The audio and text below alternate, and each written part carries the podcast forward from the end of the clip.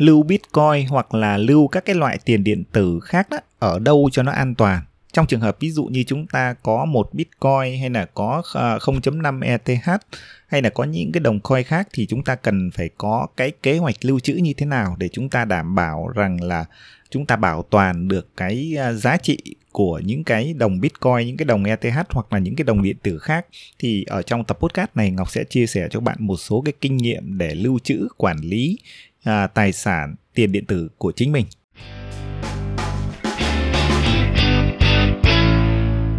Xin chào các bạn đã quay trở lại với Không Hề Ảo Podcast, một kênh podcast chuyên chia sẻ về tiền điện tử. Đây là một kênh podcast của blog coi đến rồi và mình là Ngọc cũng là người đứng sau blog coi đến rồi.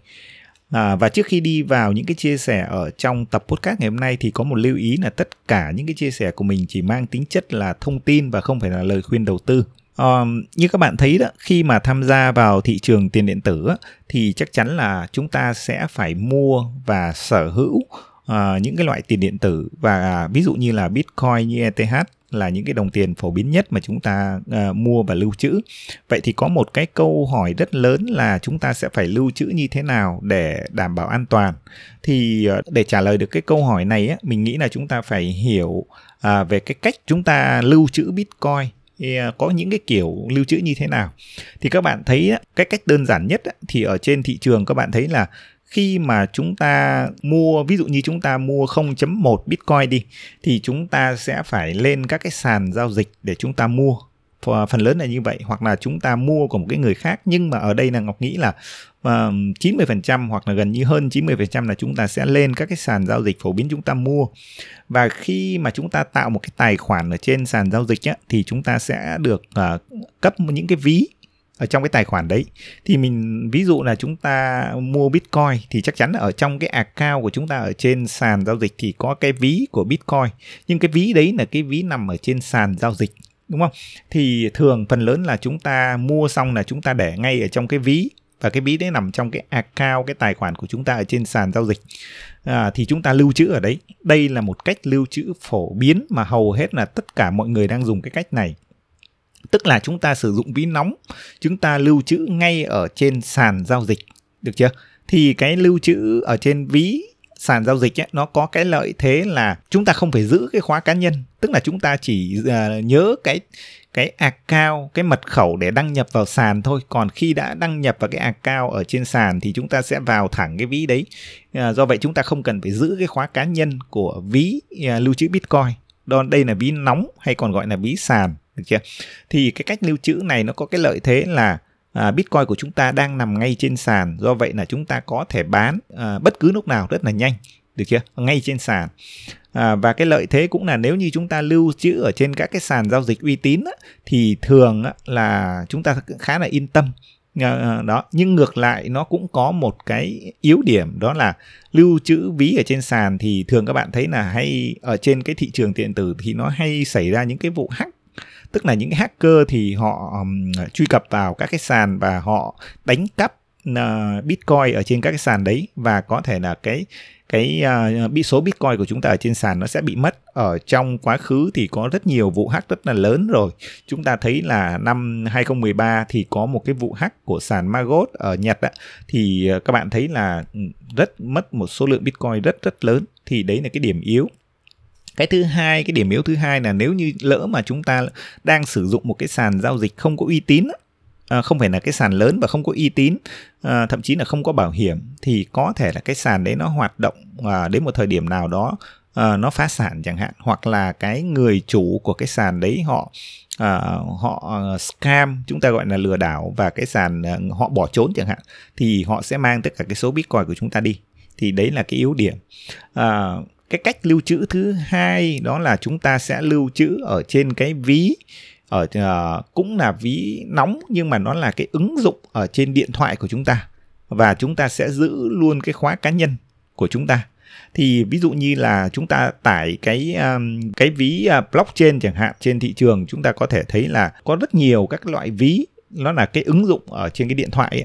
và khi tạo những cái ví này thì chúng ta sẽ có cái khóa cá nhân. Thế nhưng mà nó vẫn là cái ví uh, ví nóng mà dùng là các cái ứng dụng điện thoại để lưu trữ. Đó. À, lấy một cái ví dụ là ví dụ như chúng ta lưu trữ ETH chẳng hạn. Ethereum thì chúng ta có thể sử dụng rất nhiều các loại ví và trong đấy có một cái ví rất phổ biến là ví MetaMask. Thì chúng ta à, có cái khóa cá nhân để chúng ta lưu trữ ở trong đấy à, và tất cả những cái token khác chúng ta vẫn có thể lưu trữ ở trong ví MetaMask làm cái ứng dụng ở trên điện thoại hoặc là một cái extension ở trên cái trình duyệt của chúng ta. À, đấy là cái loại ví thứ hai. Thì cái loại ví này nó có một cái lợi thế nó không phải là ví sàn. Do vậy là các bạn cũng à, loại bỏ được cái việc là cái à, vụ là hack sàn hoặc là cái người chủ sàn á họ sẽ mang số bitcoin của bạn đi bạn không cần lo lắng cái điều đấy. Thế nhưng mà nó có một cái à, điểm yếu là chúng à, cái thao tác của nó thì cái người mới không phải là dễ sử dụng và chúng ta phải phải hiểu và chúng ta phải nắm giữ cái khóa cá nhân của chúng ta một cách rất là an toàn. Thì đây là cái cách lưu trữ thứ hai mà nó sẽ an toàn hơn uh, lưu trữ ở trên các ví sàn à, có một cái ví mà nó có cái mức độ an toàn cao hơn à, đó là những cái loại là ví lạnh hay chúng ta còn gọi là ví cứng thì ở trên thị trường các bạn thấy phổ biến nhất là có cái ví à, Ledger hoặc là ví Trezor đó thì đấy là những cái thương hiệu ví cứng. Thì nó uh, giống như là một cái USB của chúng ta. Chúng ta mua về chúng ta cắm vào máy tính uh, lần đầu tiên sử dụng ví khởi động lần đầu tiên thì nó sẽ cho chúng ta là 12 cái ký tự. Ờ, uh, 12 ký ký tự này chính là cái khóa cá nhân của chúng ta và uh, chúng ta phải lưu giữ 12 ký tự này theo lần lượt từ số từ 1 đến 12 và chúng ta phải ghi ra tờ giấy cái ờ, 12 ký tự này theo thứ tự từ 1 đến 12 để chúng ta cất giữ một chỗ nào đó. À, và cái ví này thì nó đóng vai trò như là một cái cổng để các bạn tiếp cận vào cái blockchain chẳng hạn. Thì các bạn có thể lưu bitcoin lưu ethereum và các cái đồng coin khác ở trên cái loại ví cứng này thì nó rất là an toàn. À, tức là nó không phải nằm ở trên ví nóng ở trên sàn cũng không phải nằm ở trên các cái ứng dụng uh, của các cái ví trên điện thoại mà nó là cái ví là cái cổng để chúng ta có thể tiếp cận trực tiếp với blockchain ở trên internet thì cái uh, ưu điểm của cái ví này là uh, chúng ta lưu trữ nó khá là an toàn. Thế nhưng nó có cái uh, nhược điểm đó là không phải là dễ để sử dụng. Tức là ai phải thực sự am hiểu thì chúng ta mới có thể sử dụng được cái ví cứng này. Và uh, đặc biệt là các bạn phải lưu giữ cái khóa cá nhân 12 ký tự uh, phải thật là kỹ. Và cái cách tốt nhất để lưu trữ cái khóa cá nhân đó là uh, 12 ký tự này đó là các bạn phải ghi nó ra một tờ giấy và thậm chí là không phải ghi ra một tờ giấy mà các bạn sẽ phải ghi ra hai hoặc hơn nhiều hai nhiều hơn hai tờ giấy. À, lý do bởi vì sao? Bởi vì là à, mình lấy ví dụ là à, trong trường hợp các bạn à, lưu ở trên cái ví cứng này và nếu như các bạn à, để cái ví cứng ở trong nhà chẳng hạn và nếu như bạn bị trộm hoặc là thậm chí là bị con chó nó tha cái ví cứng của bạn mất đi thì bạn vẫn có thể dùng 12 cái ký tự này để bạn mua một cái ví mới về và và bạn khôi phục dùng cái khóa cá nhân này khôi phục cái ví đó và vẫn lấy được cái số bitcoin của mình à, ra chẳng hạn. Thì cái khóa cá nhân nó mới là quan trọng chứ cái thiết bị phần cứng đấy nó không quan trọng được chưa?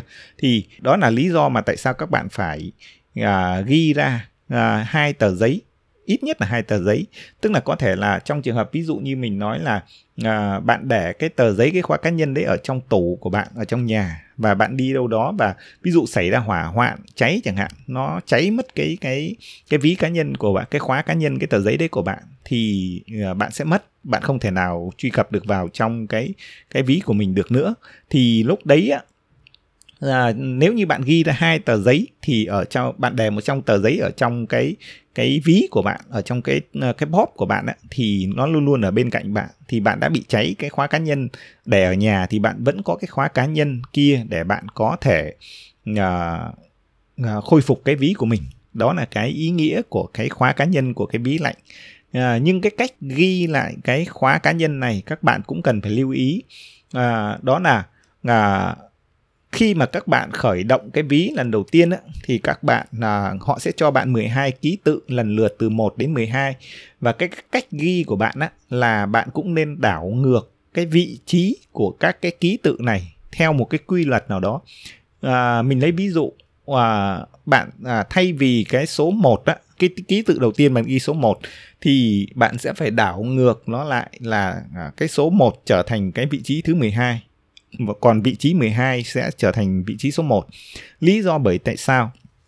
Bởi vì cái khóa cá nhân này à, nếu như trong trường hợp bạn để ở nhà và có trộm là kẻ trộm vào trong gia đình vào trong nhà bạn chẳng hạn và họ vô tình họ thấy cái cái khóa cá nhân này thì thường là nếu như mà ai không biết á, thì họ sẽ bỏ qua còn những người mà có kiến thức về thị trường điện tử đấy họ nhìn vào cái à, cái ví của cái tờ giấy ghi khóa cá nhân của bạn họ sẽ biết ngay là à 12 ký tự theo kiểu này thì đây chính là những cái khóa cá nhân của một cái ví à, nào đó. Thì có thể họ sẽ lấy cái tờ giấy đấy và họ sẽ à, mua một cái ví lạnh và họ khôi phục cái ví bằng cách nào đó.